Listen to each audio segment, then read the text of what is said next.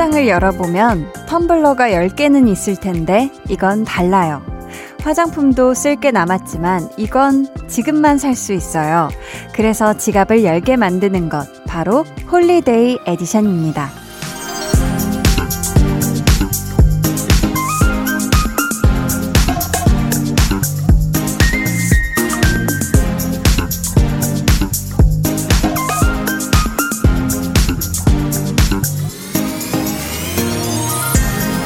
1년 중에 딱 이 시기에만 살 수 있는 것들이 있죠. 특히 한정판으로 유혹하면 안 넘어갈 수가 없는데요. 우리의 하루하루도 딱 오늘 한정으로 주어진 시간이라는 거 아시죠? 이 순간에만 할 수 있는 것들에 마음을 열고 진심을 다해야 나만의 special edition을 만들 수 있지 않을까 싶네요. 매일 저녁 2시간 한정으로 방송되는 everyday edition. 강한 나의 볼륨을 높여요. 저는 DJ 강한나입니다. 강한나의 볼륨을 높여요 시작했고요. 오늘 첫 곡은 이진아의 Everyday였습니다. 뭐 음식도 그렇고요. 특히 옷이나 화장품, 뭐 시계 등등 진짜 holiday edition으로 나온 제품들을 보면요. 특히 겉에 포장, 딱 패키지부터 눈길을 끌잖아요. 사실 그게 막 없어서 사고 싶다기보다 그게 꼭 뭐 필요해서 갖고 싶다기보다는 괜히 또 holiday edition이니까 딱 그 이유 하나만으로 구매욕이 폭발하는 거잖아요.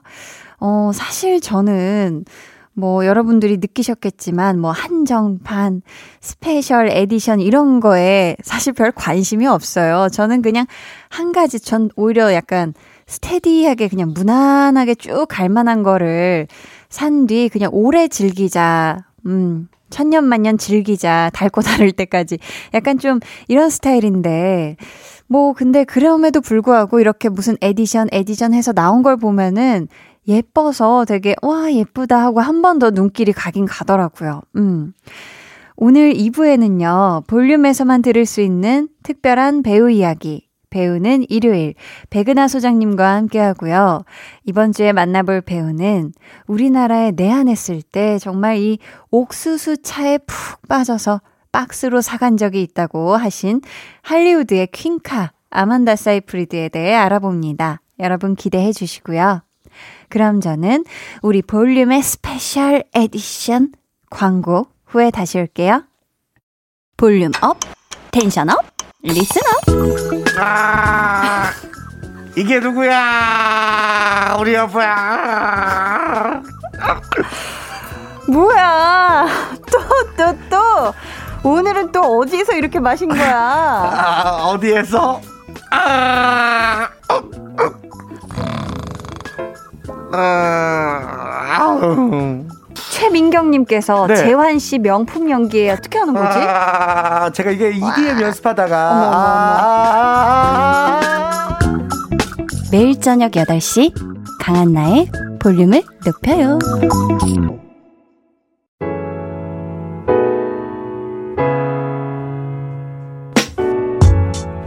주말에만 만날 수 있는 스페셜 에디션 볼륨 타임라인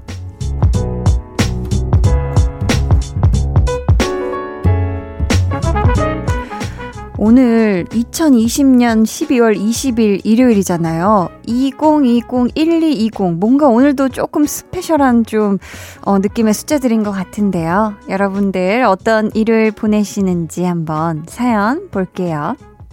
정만기님, 저는 치즈랑 붕어빵을 엄청 좋아하는데요. 그 두 가지를 함께 먹을 수 있는 치즈 붕어빵이 동네에 들어왔어요.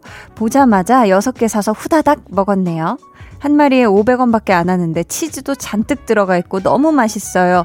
다음엔 10개 먹을 거예요. 하셨습니다. 야, 그 집 좌표가 어떻게 되죠? 좀 알려주시면 안 될까요? 어, 이거 너무 궁금한데. 어디에 있는 어떤 치즈 붕어빵 집이죠? 와.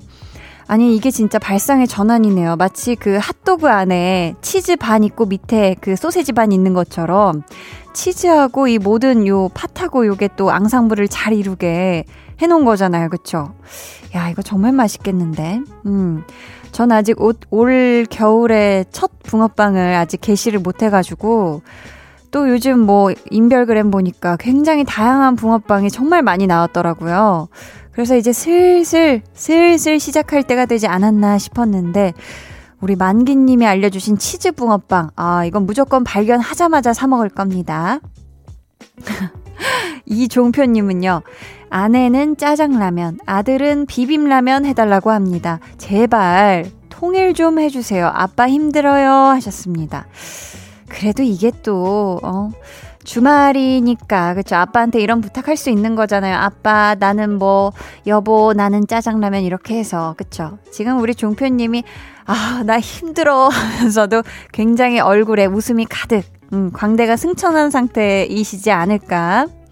그러길 바래봅니다. 네. 그리고 뭔가 이렇게 나한테 계속 부탁하고 이럴 때가 또 좋은 거예요, 종표님. 그쵸? 우리, 우리 좋게 생각해 봅시다. 3476님은요, 배달 아르바이트를 하고 있어요. 오토바이 운전을 못해서 자전거로 배달을 하는데요. 그러다 보니 돈을 많이 벌진 못하지만 소액이라도 벌 수 있어서 뿌듯합니다. 운동도 되고요 하셨습니다. 야, 이 추운 날, 그쵸? 이 추운 날 자전거로 배달하시려면 정말 뭐 이건 손이 꽁꽁꽁, 발이 절로 꽁꽁꽁일 텐데, 그럼에도 불구하고 이 시간을 잘 활용하셔서, 음? 어, 진짜 말씀하신 대로 아르바이트에서 돈도 버시고, 그리고 운동도 하시고, 어, 정말 남, 그 누구보다도 굉장히 보람찬 그런 겨울을 보내고 계시네요. 우리 3476님. 항상 그 배달 운전하실 때, 항상 음, 길 미끄럽지 않나 잘 살펴보시고 항상 조심해서 배달 잘 하시길 바랄게요. 한디가 응원합니다. 저희는 노래 듣고요. 볼륨 타임라인 이어갈게요. 지코의 너는 나, 나는 너.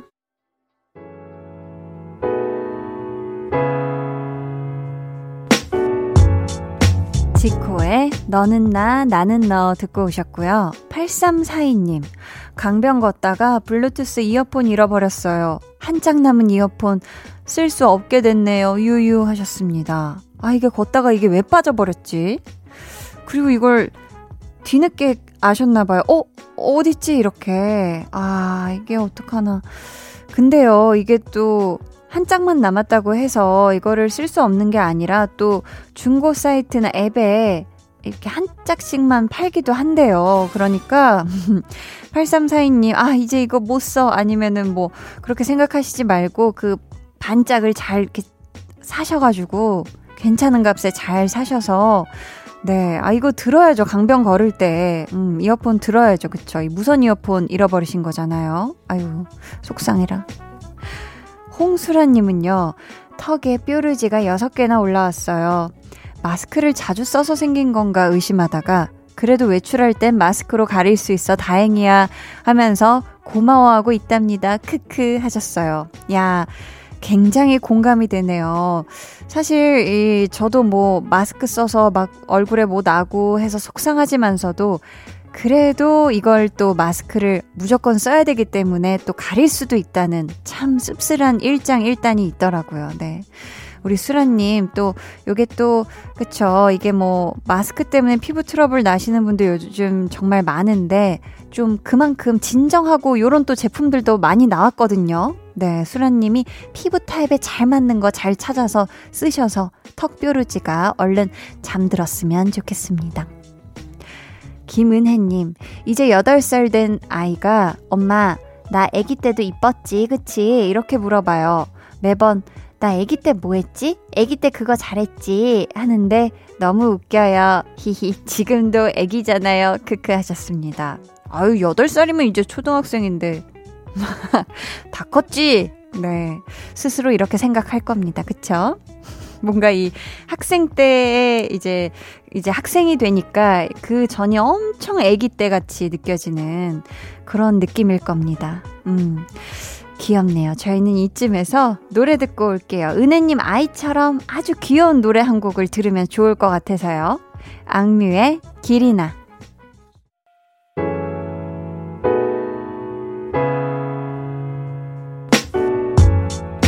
악뮤의 길이나 듣고 오셨습니다. 신예솜님, 저는 새내기 물리치료사입니다. 취업하고 타지에서 자취를 시작하게 됐는데요. 집 근처를 둘러보다가 우연히 100만 원이 든 가방을 주었어요. 오!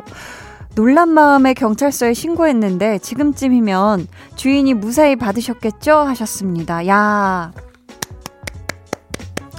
우리 예솜님이 진짜 멋들어진 일을 하셨네요, 진짜. 어. 야, 이게 사실 처음에 가방 주워 주셨을 때도 이미, 아, 이거, 어, 경찰서에 줘야지 하고 생각하고 가방 이렇게 하셨다가 열어보셨는데 거기에 또 돈이 있어서, 야, 이거 무조건 이래서 또 경찰서에 신고하신 거죠. 야, 우리 예솜님 덕분에 그 돈을 잃어버린 굉장히 애타 있으셨을 그 주인분이 분명히 찾으셨을 겁니다. 야, 정말 잘하셨네요. 음. 2055님이요. 오랜만에 한디가 출연한 아는 와이프 정주행하고 있어요. 혜원 씨, 차대리한테 왜 그러셨어요? 히히 하셨습니다. 야, 이게 진짜 너무 신기해요. 저도 너무 신기한 게, 한참 제가 이제 몇 년 전에 출연했던 이제 그 드라마들이 또 다시 이렇게 뭐 방송되고 아니면 또 유튜브에 알 수 없는 알고리즘으로 또 이렇게 뜨고 이래가지고 요즘 또 아는 와이프 보고 있다. 잘 봤다라는 인사를 제가 요즘 막 받고 있거든요. 야, 이런 거 보면 너무 신기하고 지금 정주행 중이시면 아직 계속 보고 계신 거잖아요. 혜원이가 나쁜 애가 아닙니다. 네, 좀 더 예쁜 매물로다가 지켜봐 주세요. 9025님, 아, 이건 좀 씁쓸한 사연인 것 같아요. 최근 남자친구와 이별했어요. 결혼에 관한 가치관 차이로 헤어진 건데 너무 속상하고 씁쓸하네요. 한디의 위로가 필요해요. 하셨습니다. 음. 그쵸. 이게 또 뭐 남자친구, 가 이제 또 미래에 이제 남편이 될 사람이기도 하다라는 이 가정하에 둘이 이제 두 분이 결혼에 대한 이야기 많이 하셨을 텐데 그럼에도 불구하고 서로 아무리 사랑해도 좁혀지지 않는 방향성이라든지 가치관이 너무 다르면 그쵸 이게 또 같이 한 배를 타고 인생을 이 열심히 노를 저어서 가야 되는데 그 방향이 너무 다르면 쉽지가 않죠. 그쵸? 9025님 음 굉장히 속상하고 씁쓸하실 텐데 아 한디가 우리 9025님이 꼭 좋은 분 만나시길 어, 응원하도록 할 테니까요. 너무 많이 오래 속상해 하시지 않으셨으면 좋겠습니다. 저희는요, 트레저의 BOY 듣고 2부에 올게요. 2020년 다들 많이 힘드셨죠? 우리 남은 연말은 좀 더 포근하게 소중한 사람들과 함께 보낼까요? 연락 자주 못했던 소중한 사람이 있다면 바로 지금 휴대폰 열고 문자 한 통 보내보시고요. 그리고 아시죠? 매일 저녁 8시에는 저 한디와 함께하기. 바로 여기서 여러분의 자리 따뜻하게 덮여놓고 기다리고 있을게요. 매일 저녁 8시 강한나의 볼륨을 높여요. 여러분, 매일 행복하셔야 돼요.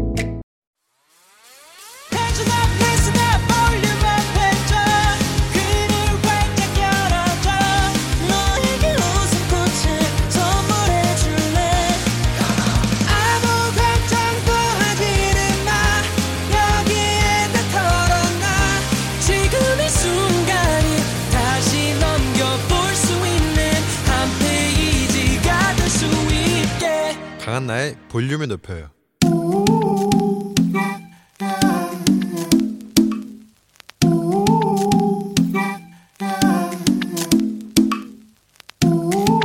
볼륨 가족이라면 누구나 무엇이든지 마음껏 자랑하세요. 네, 플렉스. 오늘은 4913님의 플렉스입니다. 아이들 방 커튼을 직접 만들었어요. 인터넷에 검색했더니 크리스마스 분위기 원단이 있더라고요. 그걸로 커튼 완성. 우리 집은 12월 내내 크리스마스네요. 야 커튼을 직접 만드신 것도 mazing mazing 놀라운데 크리스마스 재질이라뇨 금손인 거 말모 말모 말해 뭐해 센스는 아주 another 레벨이네요 12월 내내 크리스마스면 오늘도 크리스마스인 거죠? 한지 산타가 선물 미리 보내드립니다. 4913님, 미리 merry 크리스마스 플렉스! 네, 오늘은 4913님의 플렉스였고요. 이어서 들려드린 노래는 아리아나 그란데의 Santa Tell Me였습니다. 사연 감사하고요. 미리 크리스마스 선물로 천연 화장품 세트 보내드릴게요. mazing mazing amazing 하다고 말씀드리고 싶었는데 그냥 mazing mazing 하네요 라고 해가지고 좀 무슨 말인가 싶으셨죠? 그리고 또 알아들으셨죠? 네, 감사합니다. 여러분도 이렇게 칭찬거리나 자랑거리가 있다면 신나게 사연 보내주세요. 강한나의 볼륨을 높여요 홈페이지 게시판에 남겨주시면 되고요. 문자나 콩으로 참여해 주셔도 좋습니다. 그럼 저는 광고 듣고요. 배우는 일요일 배우연구소의 백은하 소장님과 돌아올게요.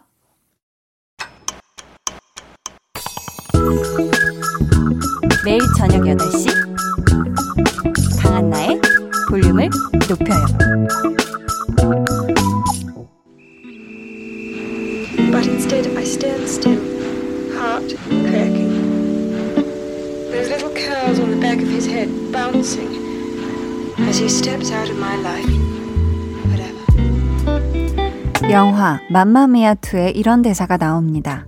내 소울메이트는 탄수화물이야.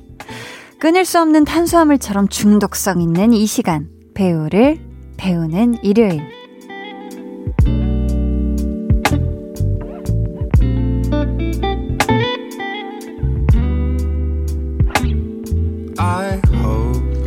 백은하 소장님 어서 오세요. 어, 안녕하세요. 야. 되게 고탄고탄한 시간. 이제 곧, 곧 크리스마스예요. 어, 맞아요. 아, 야. 크리스마스라니. 아니 이게 네네. 네. 약간 연말이 되면 음. 사람들하고 약속도 정하고 음. 야, 내 지금 20뭐 며칠부터 며칠까지 꽉 차 있어 뭐 이러면서 그치, 그치. 약간 허세도 좀 떨고 그땐 좀 힘들 것 같은데 요래야 되는데 네. 다 비어 있는데 텅텅. 네, 근데 올해는 비워 놔야죠. 맞아요. 그게 네. 맞는 때죠. 음. 오늘은요, 맘마미아2에서 폭풍 공감을 받았던 대사로 시작을 해봤는데요. 사실 저도 굉장한 빵순이라. 그쵸. 아, 빵이 정말 소울메이트 중 하나거든요. 근데 우리 소장님의 soulmate는 어떤 걸까요? 저의 소울메이트? 저는 근데 사실 뭐 그때그때마다 뭔가 딱 어떤 걸 집착해서 먹는 편은 아니긴 한데, 음. 그래도 매일매일 한 번도 빠지지 않고 먹는 건 있는 것 같아요. 어, 어떤 거요? 아? 아, 아, 얼주 가세요? 얼주 갑니다. 야 요즘같이 추운 때도? 네, 그냥 아침에 일어나서 또뭐 네. 가끔 뭐 따뜻한 커피가 먹고 싶기도 한데, 음. 주로 아이스 아메리카노를 한 잔 딱 마시면 머리가 쩡해지는 듯한 느낌으로 하루가 개운하게. 딱 시원해지는 느낌이고, 음. 김밥 먹을 때도 음. 아와 함께 먹으면 굉장히 맛있고요. 아, 김밥하고 하긴 또 괜찮은 것 같아요. 네, 그 합이 괜찮아요. 괜찮아요. 누군가는 커피랑 김밥을 어떻게 같이 먹어? 뭐 이런 음. 얘기를 하시는 분들도 음. 있는데, 아, 좋아요. 진짜 그거 좋아합니다. 그러니까 제가 봤을 때 저는 아침에 빵하고 커피를 먹는데 이 음. 탄수화물하고 커피가 만나면은 아, 이게 실패하기가 쉽지가 않을 거니까. 어, 너무 네. 과, 과학자 같으세요. 자, 일요일의 소울메이트 배우는 일요일. 어, 앞에서 대사로 만나본 영화 맘마미아 2의 주인공이자 오늘의 배우 음성으로 먼저 들어볼게요.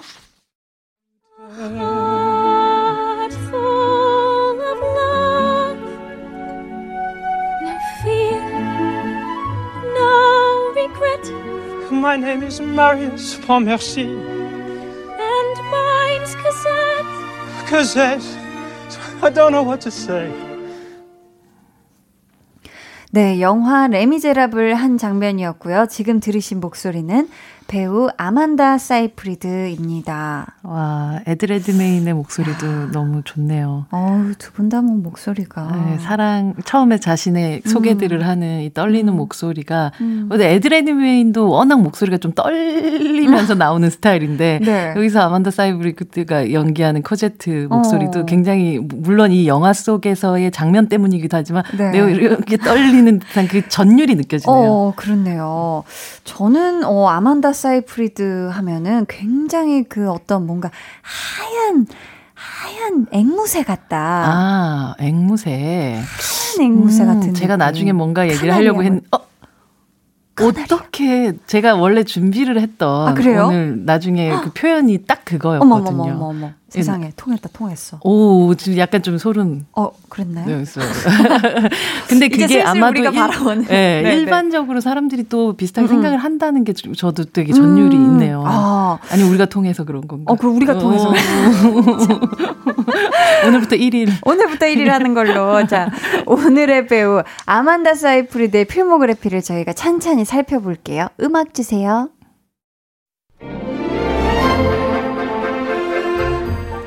데뷔 1999년 드라마 As the World Turns. 대표작 영화 킹카로 살아남는 법 맘마미아 Letters to Juliet Dear John In Time 레미제라블 19곰 테드 2 맘마미아 2 대표 수상 경력 2005년 로카르노 영화제 여우주연상 2010년 쇼웨스트 시상식 올해의 여자 신인 배우상 MTV 영화제 최고의 공포 연기상 2020년 현재 신비롭고 아름다운 매력과 무르익은 연기로 사랑받는 배우 아만다 사이프리드.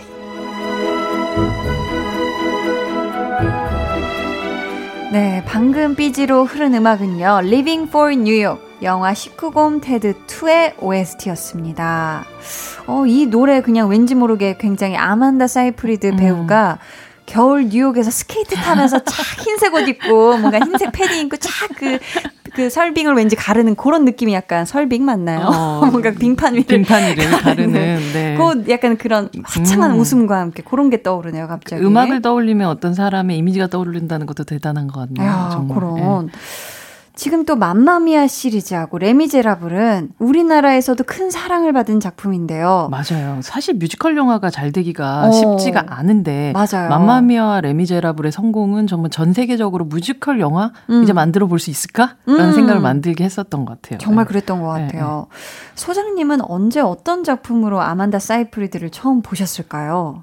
아무래도 이제 인식 자체야 맘마미아가 음. 가장 처음이었던 것 같고 네. 돌이켜 보니 퀸카로 살아남는 법에서 린제이 로한과 레이첼 맥아담스 그 레이첼 맥아담스가 이 학교의 퀸으로 음. 나오는데 네. 이 레지나 옆에 있는 친구 무리가 두 명 있는데 그 중에 하나였어요. 아 그 중에 한 명이었어요. 네, 사실 이게 퀸카로 아. 살아남는 법이 우리가 흔히 말하는 guilty pleasure의 또 최고봉의 영화인데 어, 네. 도대체 저 영화를 뭐가 그렇게 재밌어서 많이 보냐라고 얘기하지만 진짜 인기 장난 아니었거든요 이 영화가. 맞아요. 이 하이틴 뭔가 그 음. 하이틴 로맨스 하이틴 작품으로서 음. 되게 큰 사랑을 받았었던 작품. 작품이고 네. 의외로 많은 사람들이 보고 또 보고 되게 많이 보던 음. 그런 한 세대에서는 굉장히 대표적인 작품인데 네. 여기서 보면 되게 머리 그러니까 예쁘긴 정말 예쁜데 음. 머리가 그렇게 썩 좋지는 않은 아 그런 학생으로 나왔구나 맞아요 그래서 이게 큰 존재감이 있지는 않았었던 것 같아요 어. 하지만 이제 이미 이후에 성공을 한 이후에 다시 보니 음. 아 퀸카에서 나왔었던 그 친구가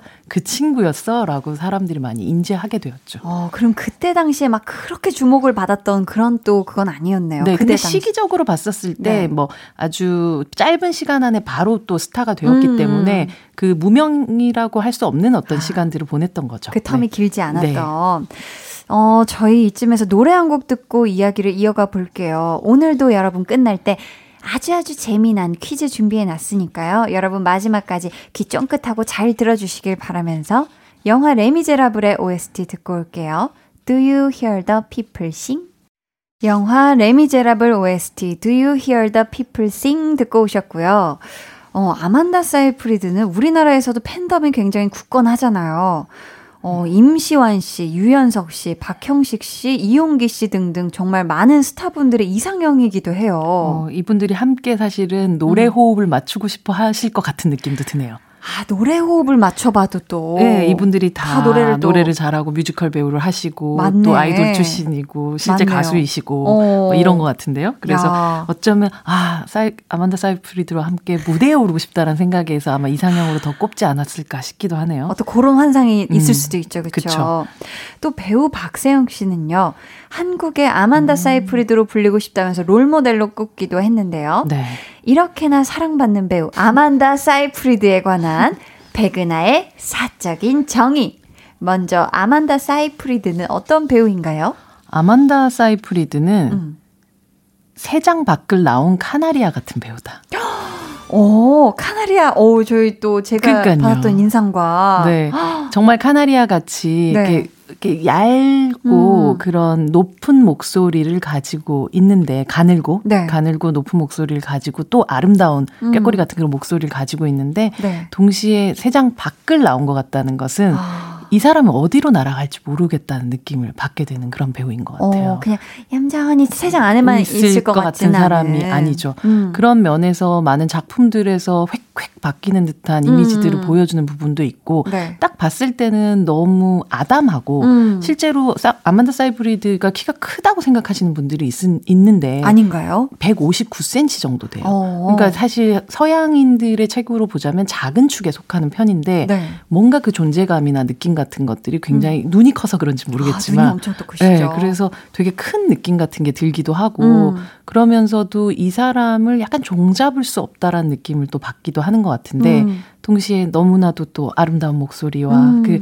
굉장히 푸른 눈에 어, 맞아요. 금발을 가지고 있는 이 노란 카나리아 같은 느낌을 음, 음. 받게 됐던 것 같아요. 저도 굉장히 공감합니다. 네.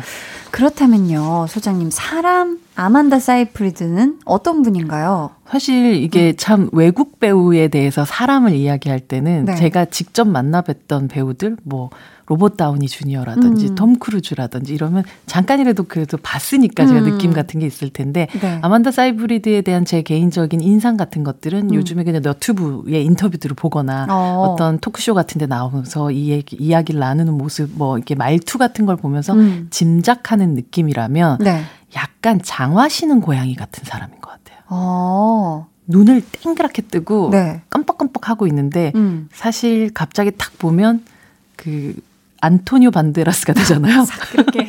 근데 검을 숨겨놨을 네, 아만다 사이프리드에 대한 인터뷰를 한 사람들이나 혹은 뭐 여러 가지 인상들을 얘기를 하는 얘기를 들어보면 음. 너무 너무 엉뚱하대요. 어, 굉장히 또 그런 엉뚱미가 있으시네요. 엉뚱하고 반전미가 있고 사실은 굉장히 거침이 없는 스타일이어서 아. 그러니까 말투나 음. 혹은 아니면 어떤 것에 대한 표현 같은 것들도 네. 애둘러 돌려 말하는 스타일이 아니고 그냥 어. 직진하는 스타일이라고 하더라고요. 약간 뭔가 또 그런 어떤 사적인 그런 사진들이나 그런 그 활기찬 사진 그 에너지를 보면 또 약간 활기찬 고양이 같기도 어, 하고. 어, 맞아요. 그런 느낌을 확실히 받게 되는 어, 것 같고 네. 어릴 때부터도 너무 에너자이저여서 아. 집안에서도 그렇고 주변에서도 이 친구의 에너지를 워워워워 시키는 활력 왕이네. 활력 왕이라고 하더라고요. 아, 그래서 그 에너지가 느껴져요. 느껴지는 활기가. 네, 그게 큰 눈을 통해서 그 음. 에너지가 발산이 되는 그런 느낌을 음. 받아서. 네. 근데 이제 딱 보면 그 정말 장하시는 고양이처럼 음. 그 동그란 눈을 뜨고 세상 순진할 것 같은 그 느낌을 또 주잖아요. 어떤 음, 순간에는. 맞아요, 맞아요. 그러다가 딱 돌아서서는 칼 딱 꺼낼 것 같은 그 느낌. 어. 같은 게 제가 느끼는 아만다 사이프리드의 인간적인 느낌인 것 같아요. 음, 사람 아이, 아만다 사이프리드는 추측해본 건데 그런 느낌일 네. 것 같다. 그리고 이미 지금 2017년에 결혼을 해가지고. 아, 결혼을 했어요? 네, 아들도 딸 하나, 아들 하나. 야. 이미 두 명의 자녀를 가진 그런 어머니시기도 하죠. 어머니시기도 하네요. 네. 소장님이 만약에 아만다를 직접 만나서 인터뷰를 한다면 음. 물어보고 싶은 게 있으실까요? 아, 사실은 음. 이 사람의 그러니까 일상생활에 대해서 좀 묻고 싶기는 해요. 음. 어떤 방식으로 음. 이 에너지를 푸는지에 대해서. 근데 네. 어릴 때는 그 음. 에너지를 푸는 방식이 음. 노래를 계속 부르러 다, 부르고 다녔대요. 아. 근데 저, 요즘은 아마 또 그런 방식으로 풀고 있지 않을 수도 있으니 음. 그, 그 에너지를 어떻게 푸는지가 좀 궁금한 사람이죠. 에너지가 넘쳐나기 때문에. 네. 어, 닉네임 만다만다 맘마미아님께서 만다 만다 맘마미아. 네. 자기 관리 어떻게 하는지 궁금하고요. 네. 내년에는 연기상 수상을 점쳐봐도 될까요? 하셨습니다. 자기 관리를 어떻게 하는지 그 자기 관리가 여러 부분이 있으니 뭐 신체 관리 같은 것들이야 이제 배우들이 끊임없이 워낙, 하는 부분일 네, 테고 워낙 잘하시는 것 네. 같고 지금 봤을 때 그렇죠. 그거는 이미 뭐 변화가 크지 맞아요. 않았어요. 거의 크지 않고요. 음, 음. 실제로 뭐 아만드 사이프리드는 뭐 데뷔 때부터 연기를 굉장히 잘한다는 평가들을 받 았지만 네. 막 아주 주목받는 상, 뭐 아카데미 같은 그런 음. 상을 받은 적은 없어요. 음, 근데 네. 이번에 그 넷플땡땡에서 나온 그 공개된 음. 그 영화 맹크라는 영화가 있는데 맹크요. 예, 이 영화에서의 그 역할 과 연기에 대해서 음. 많은 사람들이 이제 칭찬하고 음. 아마도 상을 받지 않을까라는 이야기를 하고 있어요. 야, 그럼 굉장히 지금 좀 확실히 이번 계기로 네, 그리고 음. 사실 올해 같은 경우가 네. 음, 개봉한 영화가 거의 없다 보니 맞아요. 이게 넷플땡땡에서 나온 작품들이 오히려 경쟁력이 음. 있는 작품들을 많이 선보였고 네. 그런 면에서 맹크라는 작품은 데이비 핀처 감독의 이 작품인데 네. 어, 여기서의 이 역할은 제가 나중에 좀 더 이 영화에 대한 설명을 조금 드릴 텐데 네. 어, 어, 어쩌면 그녀에게 좀 묵직한 상 하나를 안겨줄 수도 있지 않을까라는 어. 예상을 하고 있습니다. 야, 한번 기대를 해보겠습니다. 어, 닉네임 사만다님께서 아만다 사이프리드는 미모, 연기, 노래 다 되는 배우잖아요. 소장님이 보실 때 아만다 사이프리드의 가장 매력적인 부분 딱 하나만 고르라고 하면 뭘 고르실 건가요? 라고. 야, 진짜 뭐. 어렵네요. 미모면 미모, 연기, 노래 진짜 다 되는 배우잖아요. 저는 개인적으로. 네. 어, 그건 뭐 아만다 사이프리드만의 그 뭐 매력이기도 하지만 네. 저는 기본적으로 인매 웃는 인매가 좋은 사람을 좋아하고 예쁜 사람을 좋아하거든요. 웃는 인매가 예쁜. 네, 한디도 사실 웃는 인매가 예쁘잖아요. 이 보조개가 쏙 들어가는. 야, 네. 감사합니다. 네. 그래서 정말 예쁘게 웃어본다. 아만다 사이브리드가 네. 노래하면서 음. 혹은 아니면 이제 연기하면서 음. 활짝 웃을 때그 네. 인매가 저는 굉장히 사랑스럽다라는 음. 생각을 항상 하면서 보는 것 같아요. 그래서 어. 그 인매를 정말 어 갖고 싶다. 야. 저렇게 어떻게 아름답게 웃을 수 있지라고 생각을 했다. 인매를 갖고 싶다에 뾰로롱이 나왔네. 저는 이 아만다 사이프리드의 그 외모 중에 저는 그 눈 눈 밑부터 이렇게 위에 이마까지 이렇게 음. 머리 착 이렇게 뭔가 얇으면서 그런 맞아요, 금발 있잖아요. 맞아요, 맞아요. 그리고 이마가 너무 예뻐가지고 카나리아 새처럼 이마를 쓸어주고 싶은 그런 느낌에 사실은 정말 인형 같이 생겼죠. 맞아요, 진짜 인형 인형 같이 생겼죠. 이렇게 사람이라기보다는 음. 뭐 그림을 동화 같은 걸 이렇게 그렸을 때 공주님을 한번 그려봐. 맞아, 라고 맞아. 하면 딱 그릴 것 같은 그런 얼굴처럼 생겼어요. 음. 그래서 처음에 등장했었을 때도 아유 어쩜 저렇게 인형 같이 생길 수가 있지라고 음. 생각했던 그 기억이 나기도 하네요. 아. 어, 또 아만다 사이프리드가 음색이 예쁜데다 노래도 잘하잖아요. 그쵸. 어렸을 때도 뭔가 그 에너지 분출을 노래로 했다고. 네. 11살에 사실 모델로 데뷔를 하긴 했었거든요. 어, 굉장히 일찍. 네. 어. 그래서 어머니, 아버지 따라서 이제 뮤지컬, 그 브로드웨이의 뮤지컬을 보면서 네. 자랐던 그런 어, 배우이기도 했고 앞서 가수는 꿈꾸지 않았을까요? 아, 니요 어릴 때 맞아요. 그래서 어릴 때도 어. 집에서 정말 네. 그 에너지가 계속 분출됐다라는 음. 얘기가 본인 표현에 따르면 집에서 키우는 고양이가 질릴 정도로 노래를 불렀었다라고 얘기를 하고 아. 모델 일 그만둔 다음에 네. 클래식 오페라를 전공을 또 하고 음. 그리고 5년 정도 브로드웨이에서 그, 그 출신의 그 코치한테 보컬 트레이닝을 또 받기도 하면서 아, 이미 굉장히 준비된 상태로 맘마미아의 오디션을 보러 가게 된 거죠. 어렸을 때부터 차곡차곡 준비를 굉장히 많이 했네요. 맞아요. 그래서 어. 어쩌면 좀 준비된 뮤지컬 인재? 음. 인재? 인재야? 인재네. 인재는 네. 보냈죠. 인재는 갔죠. 네, 행복하게 살고 있어요. 자, 오늘 배우는 일요일 아만다 사이프리드를 공부하고 있는데요. 저희는 이쯤에서 노래 한 곡을 듣고 3부로 돌아오도록 하겠습니다. 아만다 사이프리드가 직접 부른 노래예요. 영화 19곰 테드 2 OST 민, 올, 문.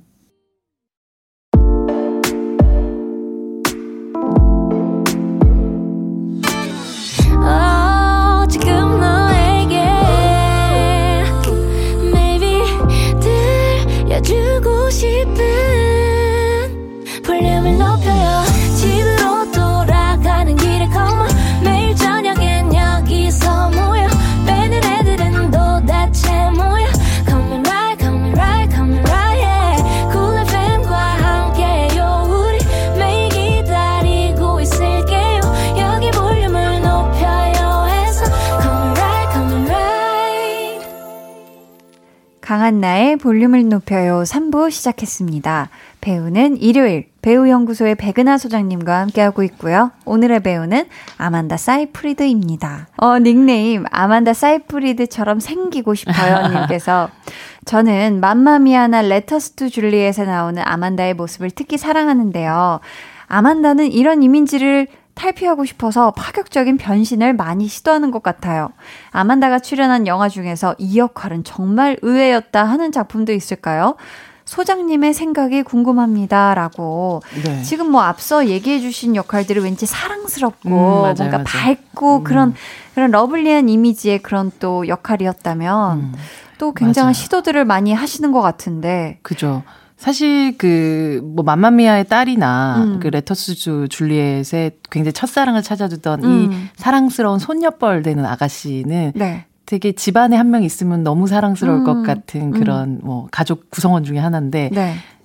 이 가족 구성원에서 좀 삐쭉 튀어나온 것 같은 그런 음. 역할이 바로 Father and Daughter라는 작품이에요. 오. 어. 이 작품은 아만다 사이프리드가 네. 어린 시절에 부모하고 떨어져서 굉장히 좀 힘든 시절을 보내던 그런 음. 그래서 자신의 어린 시절을 생각해 보면 아버지의 부재가 그녀의 정신적인 어떻게 공허함 같은 걸 만들어냈기 때문에 음. 조금은 좀 삐뚤어지게 머리 그러니까 정신적으로 조금 삐뚤어진 부분을 만들어낸 성인이 된 여성이 아. 버지를 찾아가는 그 이야기를 담고 있어요. 아버지를 왜 찾아가는 거죠? 원망하려고 가나요? 말하자면 이 아버지가 지금 소설가로 아주 퓰리처상까지 받게 된 그런 상황에 어. 러셀 크로가 아버지거든요. 어. 네, 그러면서 벌어지는 그런 이야기가 음. 이, 이 영화 어, Father and Daughter라는 작품이고 네. 사실 이 아만다 사이프리드가 이렇게 밝고 맑고 명랑한 얼굴도 가지고 있지만 동시에 음. 굉장히 도발적인 느낌을 갖고 어, 있는데 섹시하기도 그, 하고 맞아요. 그 도발성이 거의 극으로 치달았던 작품이 있으니 어. 바로 그 작품이 클로이라는 영화입니다. 맞아요.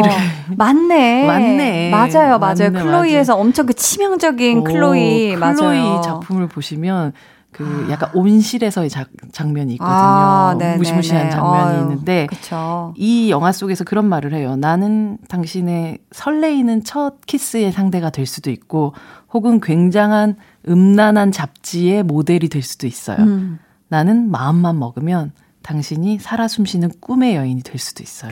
그런 뒤에 완전히 사라질 수도 있어요. 야, 진짜 뭔가 아만다 사이프리드의 어떤 진짜 그 느낌인 것 같네요. 네, 말하자면 이 양과 음이 있다면, 맞아요. 그러니까 빛과 어둠이 있다면 빛이 음. 맘마미아나 음. Letter to Juliet 같은 작품이라면, 그러니까 음의 아만드 사이프리드를 만날 수 있는 작품이 바로 클로이라는 작품인데 네. 그럼에도 불구하고 이 음 속에서도 음. 정말 예뻐요. 너무 아름다워요. 네, 그래서 맞아. 이 아내가 정말 질투할 수밖에 없고 음. 이상한 상상의 나래를 펼칠 수밖에 없게끔 만드는 음. 강력한 경쟁 상대로서 등장하게 되는 그러면서 치명적이고 아주 판무파탈적인 매력을 보여주는 작품이 바로 클로이라는 작품이었어요. 아, 맞습니다. 어, 백은하의 신의 한 수 만나볼 텐데요. 아만다 사이프리드 필모그래피 중에 소장님의 원픽은 과연 어떤 작품일까요? 사실 색다른 작품은 아니에요. 음. 모든 분들이 아마 기억하는 작품일 테고, 하지만 한 배우가 어, 뭐 생물학적으로 자신이 가지고 타고난 모든 것들의 매력을 음. 제대로 잘 보여줄 수 있는 작품.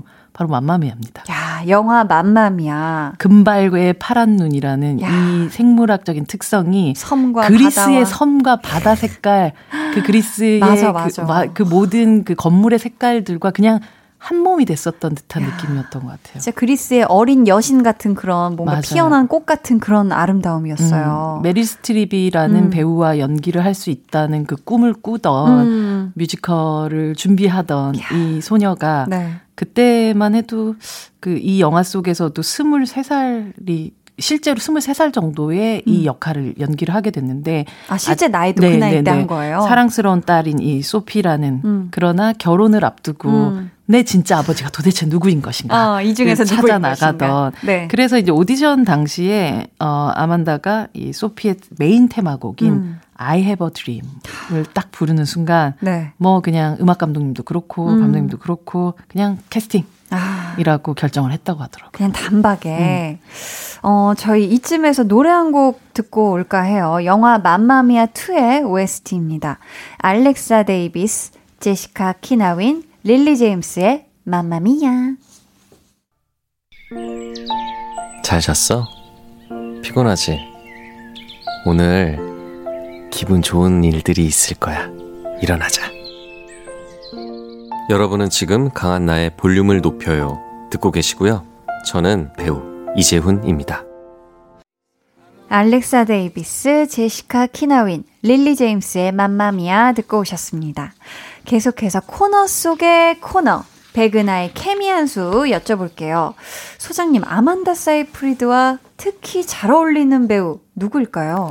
어, 저는 이게 되게 뽑기가 어려운 거예요. 네, 네. 왜냐하면 음. 어, 레미제라블의 에드레드메인도 음. 그두 코제트와의 그 두 사람의 그 정말 순수한 사랑 이야기도 너무 좋았었고. 여리여리하고. 예. 하지만 또 저는 네. 아만다 사이프리드가 이렇게 되었으면 좋겠다는 염원을 담아 음. 이분을 뽑았습니다. 어, 누구죠? 바로 메릴 스트립입니다. 야, 맘마미아에서 같이 모녀 모녀를 맞췄던 등장을 했죠. 근데 메릴 스트립과 아만다 음. 사이프리드는 말 그대로 우리 요즘 표현에 따르면 재질이 되게 다른 배우잖아요. 맞아요. 예, 눈매나 느낌이 다른 느낌, 뭐 생김도 음. 사실은 딸처럼 보이지 않는 느낌이기도 한데 음. 동시에 또 생각해 보면 음. 메릴 스트립의 어린 시절, 젊은 시절의 사진과 또 비교해 봤 보면 또 어느 순간 좀 닮은 듯한 느낌도 들기도 해요. 아, 약간 닮은 듯한 구석이 또 있군요. 네, 실제 금발에 어, 푸른 눈을 가지고 맞아요. 있는 그 부분들도 닮았기도 하고, 음. 어, 어쩌면 지금의 아만다 사이프리드를 생각을 하면 타고난 예쁜 미모,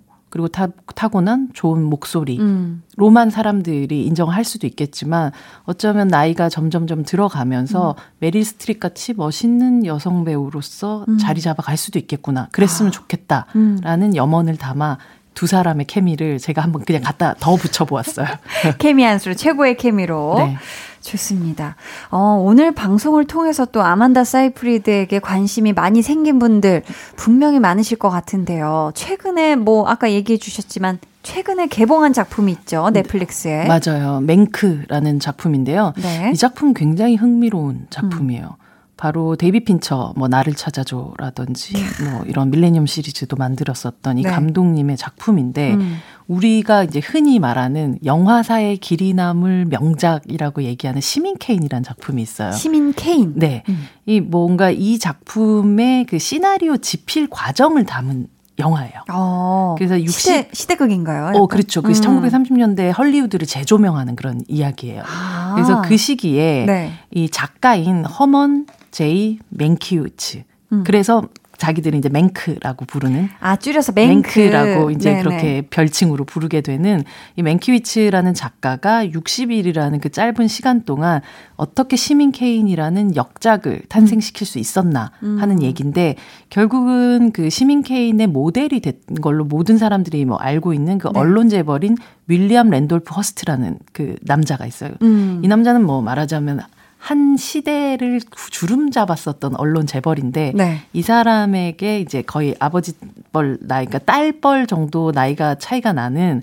거기에 이제 젊은 연인이 등장을 하는데 아, 네. 근데 실제 했던 연인이죠. 그래서 고전 어. 배우였던 마리온 데이비스라는 여배우가 있는데 실존했던 고전 그, 배우 예, 역할 예, 그 역할을 연기를 해요. 아만다가. 네. 그래서 사실 보면 거의 뭐 아버지 정도로 나이 차이가 나는 이 언론계 재벌의 젊은 연인이 가지고 있을 만한 그 권태. 음. 정말 정말 의리의리한 성 속에 살거든요. 네, 네. 그 성 안에 기린을 키우고 막 코끼리 키우고 이런 곳이에요. 어. 실제 그, 렇기도 했었고요. 윈리엄 랜돌프가. 네. 그 사이에 또 그 남자에게 결국은 갖게 된 사랑 같은 것을 음. 오묘하게 가지고 있는 그런 여자고 음. 그 여자가 우연히도 굉장히 또 짧은 시간이긴 하지만 어, 이 시나리오 작가인 맨키위치와 어, 짧은 기간 동안 우정을 나누게 되는 순간들이 이 영화 속에 나오는데 네. 그 연기를 굉장히 섬세하게 되게 잘 해냈어요. 음. 그래서 아까 말씀드렸던 식의 그런 어떤 아주 순수한 그냥 소녀 같은 느낌과 동시에 권태로운 아가씨를 아. 오가면서 어, 연기해내는 그 모습을 보면서 우리가 앞서 얘기했었던 그 아가씨, 순수한 아가씨와 음. 어떻게 보면 요부, 음. 판무파타를 오갔었던 음. 이 두 개의 이미지를 같은 다른 영화 속에서 보여줬던 이미지를 이 영화 속에서는 약간 한 번에 보여줘서 어. 그렇게 보이는 느낌이라서 네. 앞서도 제가 살짝 예상하기도 했지만 뭔가 상을 하나 받게 되지 않을까라는 아. 느낌적인 느낌을 갖게 되는 2021년 아카데미 여우조연상 유력 후보로 거론되는 중이라고 하네요. 그렇죠. 그래서 네. 뭐 만약에 아카데미가 열린다면. 음, 열린다면. 그러니까 아, 내년은 사실 뭐 좋겠네. 뭐 진짜 네. 예상할 수가 없어서 넷플릭스처럼 이렇게 바로 볼 수 있는 그런 창구가 있는 경우라면 음, 다행인데. 너무 다행이죠. 예, 보통 이제 다른 영화들 같은 경우 극장에서 걸리거나 뭐 개봉을 하는 부분이 모든 게 다 미지수다 보니 음. 내년에 과연 아카데미에 어, 경쟁작이라고 불릴 만한 작, 작품들이 얼만큼 쌓일 수 있을까에 대한 걱정들이 되게 많은 것 같긴 해요. 음. 근데 일단은 열린다고 하니 기다려보죠. 어, 그럼 이 영화에서 게리 올드만과 이제 호흡을 맞추는 건 작가, 게리 올드만이 이 작가. 맨키위치라는 아, 작가를 맹크로. 연기를 해요. 그래서 어, 게리 올드만은 이 거대한 저택에 초대받은 음. 그런 시나리오 작가로 나와서 네. 그리고 이제 그녀와는 이미 조금 더 알고 있는 인연이 있었고 음. 그리고 그녀의 그 뭔가 소리를 막 막 지르는 장면부터 시작하거든요. 아. 이 장면에서부터 이제 등장하는 시나리오 작가이자 어떻게 보면 그 배우로서 또 잠깐 만나는 그런 그 관계들이 있고, 음. 그러니까 두 사람 뭐 연인 관계라든지 아니면 다른 방식 케미스트리를 만들어내는 건 아니지만 어. 어쩌면 이 거대한 왕국의 주변부 네. 혹은 그 내부 속에 있었던 사람들의 아주 짧은 만남 같은 장식, 방식으로 이 두 사람이 만나게 돼요. 음. 그래서 이 영화 보고 나면 바로 시민 케인을 보고 싶게끔 만드는 그런 영화예요. 어. 그래서 어떤 분들은 네. 시민 케인을 먼저 막 뭐 한 20년 전, 30년 전 보신 분들도 계시겠지만 어, 아주 어린 관객들 같은 경우는 시민 케인이라는 작품이 뭐야? 모를 수도, 모를 수도 있잖아요. 그쵸. 근데 오히려 이거는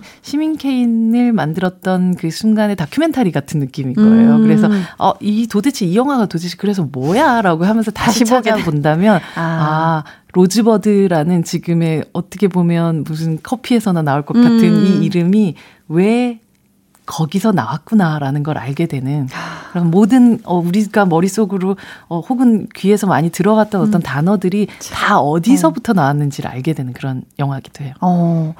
좋습니다. 오늘 배우는 일요일 아만다 사이프리드에 대해 공부해 봤는데요. 여기서 퀴즈 내드릴게요. 정답 맞히신 분들 가운데 추첨을 통해 다섯 분께 문화상품권 선물 드리니까요. 소장님 말씀 잘 들어주세요. 네. 아만다 사이브리드의 대표작 맘마미아는 이탈리아어로 감탄사인데요. 네. 다음 중 감탄사가 아닌 것은 무엇일까요? 보기 주세요. 1번, 어머. 2번, 맙소사. 3번, 갸우뚱. 한 번씩 더 주세요. 1번, 어머. 2번, 맙소사. 3번, 갸우뚱. 문제가 조금 갸우뚱한데. 어, 조금. 감탄사가 아닌 거. 그쵸. 감탄사.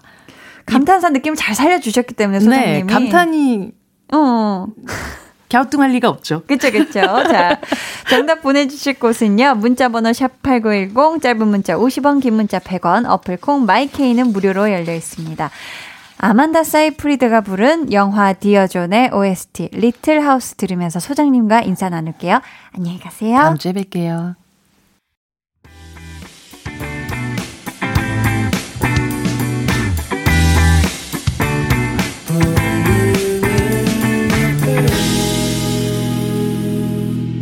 강한나의 볼륨을 높여요 함께하고 있습니다. 오늘 배우는 일요일 아만다 사이프리드에 대해 공부해봤는데요. 저희가 앞에서 드렸던 퀴즈 정답 발표해야죠. 아만다 사이프리드의 대표작 맘마미아는 이탈리아어로 감탄사인데요. 다음 중 감탄사가 아닌 것은 무엇일까요? 1번 어머 2번 맙소사 3번 갸우뚱 정답은요 3번 갸우뚱입니다. 네, 갸우뚱은 감탄사가 아니라 의태어죠, 의태어. 정답자 중에서 문화상품권 받으실 다섯 분은요, 방송 후에 강한나의 볼륨을 높여요 홈페이지 공지사항 선곡표 게시판에서 확인해 주세요. 저희는 노래 들을게요. 폴킴의 모든 날, 모든 순간. 여러분, 많이 추우시죠? 강한 나의 볼륨을 높여요와 함께 맞는 첫 번째 겨울. 누구보다 포근하게 보내는 세 가지 방법. 첫째, 말랑말랑하고 새콤한 귤 한 박스를 준비한다. 둘째, 아주 따스하고 포근한 담요를 준비한다. 셋째, 매일 저녁 8시, 한 손에는 귤, 한 손에는 담요를 들고 강한나의 볼륨을 높여요를 켠다.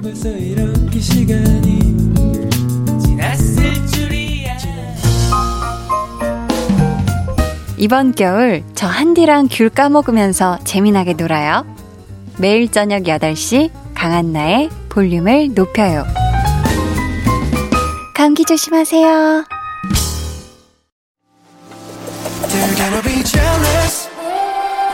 모두 다 따라하게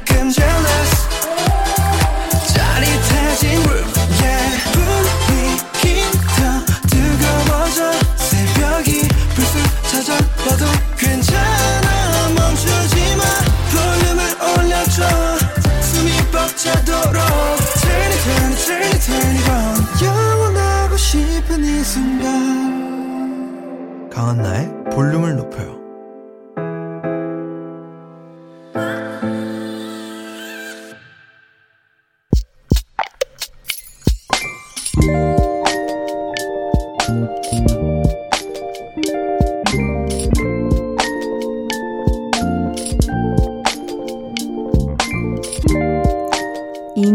2년 동안 공부했던 전문직 시험에 합격했다. 잘 다니던 직장도 그만두고 어린 친구들과 경쟁하며 공부하느라 마음고생이 심했는데 마침내 해냈다. 합격하고 가장 좋은 건 그동안 못 봤던 친구들에게 떳떳하게 연락할 수 있다는 거. 기분이 너무 좋다. 뭐라고 표현할 수 없을 만큼.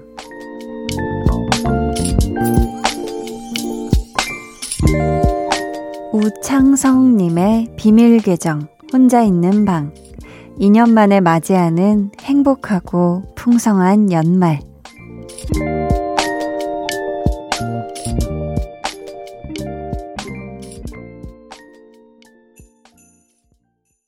비밀 계정 혼자 있는 방 오늘은 우창성님의 사연이었고요. 이어서 들려드린 노래 어반자카파의 스노윙이었습니다. 어, 덧붙여서 사연을 적어주시길요. 공부하다가 산책할 때 들었던 볼륨을 높여요. 합격하면 한디에게 꼭 사연 보내야지 다짐했는데 이렇게 남길 수 있어서 좋습니다. 방송 듣고 계신 모든 분들도 미소 지을 수 있는 연말 보내시길 바랍니다. 라고. 야.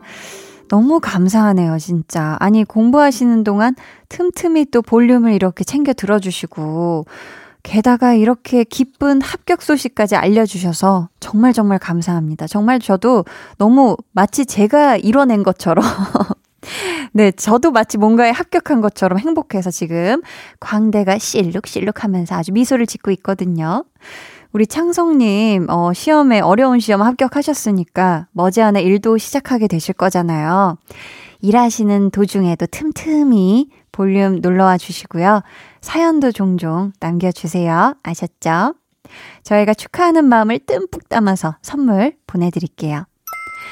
비밀 계정 혼자 있는 방 참여 원하시는 분들은요. 강한나의 볼륨을 높여요 홈페이지 게시판 혹은 문자나 콩으로 사연 보내주세요.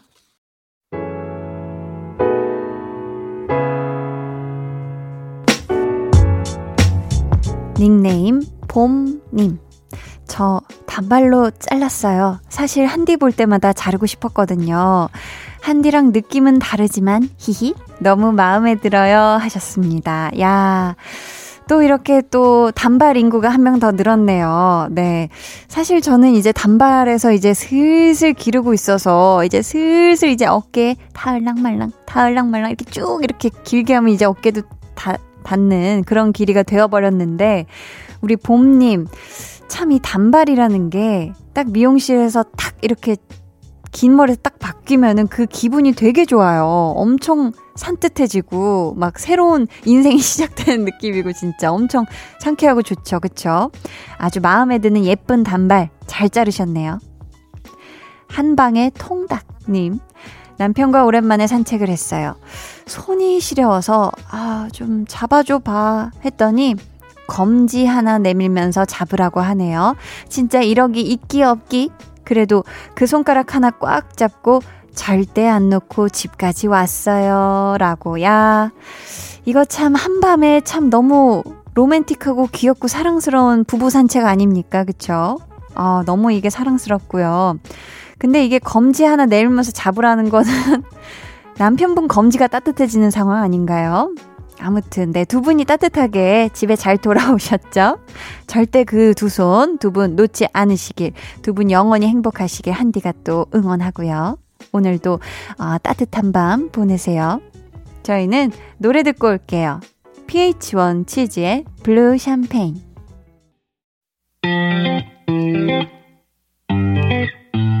여러분은 지금 강한나의 볼륨을 높여요 듣고 계시고요. 저는 한나 언니의 짱 절친 아이유입니다.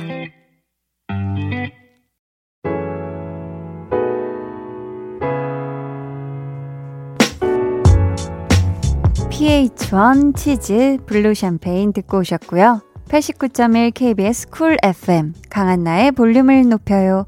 여러분을 위해 준비한 선물 안내해 드릴게요.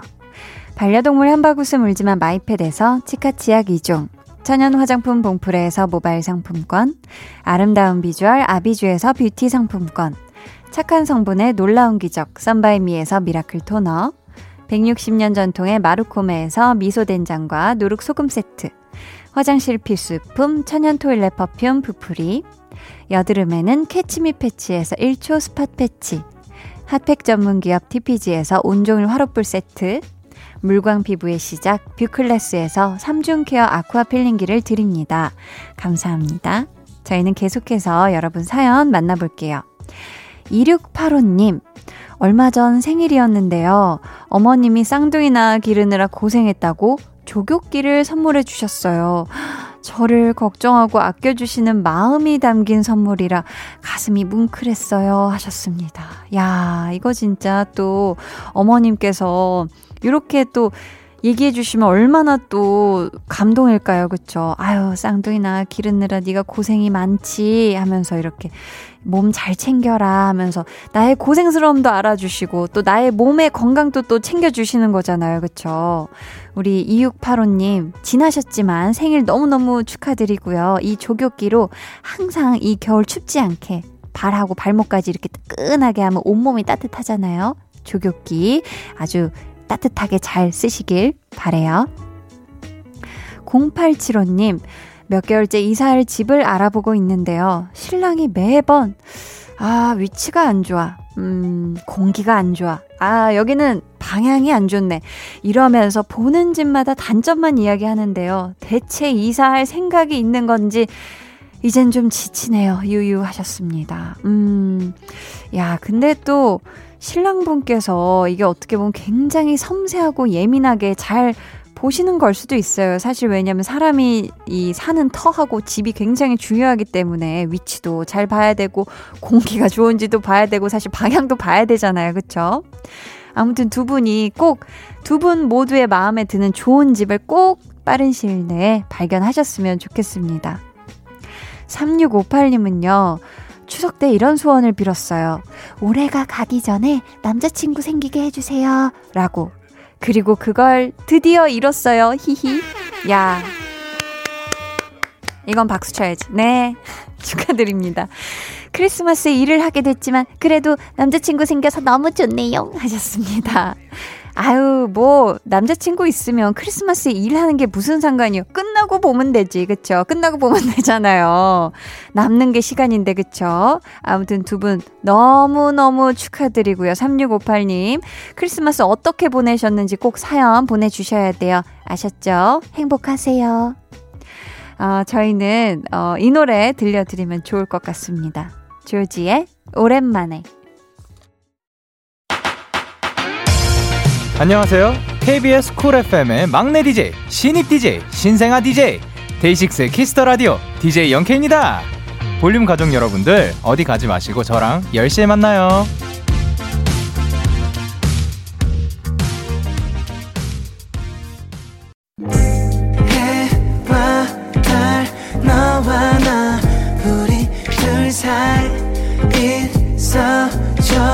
밤새도록 열어줘 그때는 꼭 안아줄게.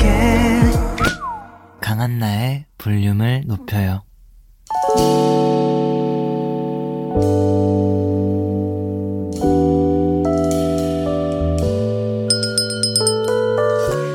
주문하신 노래 나왔습니다. 볼륨 오더송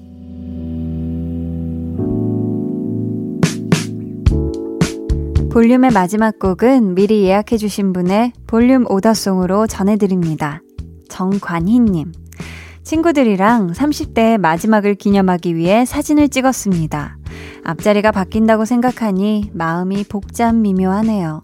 그래도 다가올 40대를 기대해 보려고요. 친구들아, 우리 건강 잘 챙겨서 오래오래 함께 하자 하시면서 헤이즈의 너와 함께한 시간 속에서 주문해 주셨습니다. 저희 이 노래 끝곡으로 들려드릴게요. 내일은요, 볼륨 발레 토킹. 월요일 퇴치를 아주 기가 막히게 잘하는 분이죠. 유재환 씨 함께 하니까요. 여러분 많이 많이 놀러와 주세요. 그럼 모두 새로운 한 주를 위해 꿀 숙면 하시길 바라면서 지금까지 볼륨을 높여요. 저는 강한나였습니다. 고민이 있는데요. 이 자리만 앉으면 노래가 하고 싶고요. 춤을 추고 싶어요. 어떡하죠? 내일을 기다려. 한나를 춤추게 하는 마법의 자리. 매일 저녁 8시, 가한나의 볼륨을 높여요.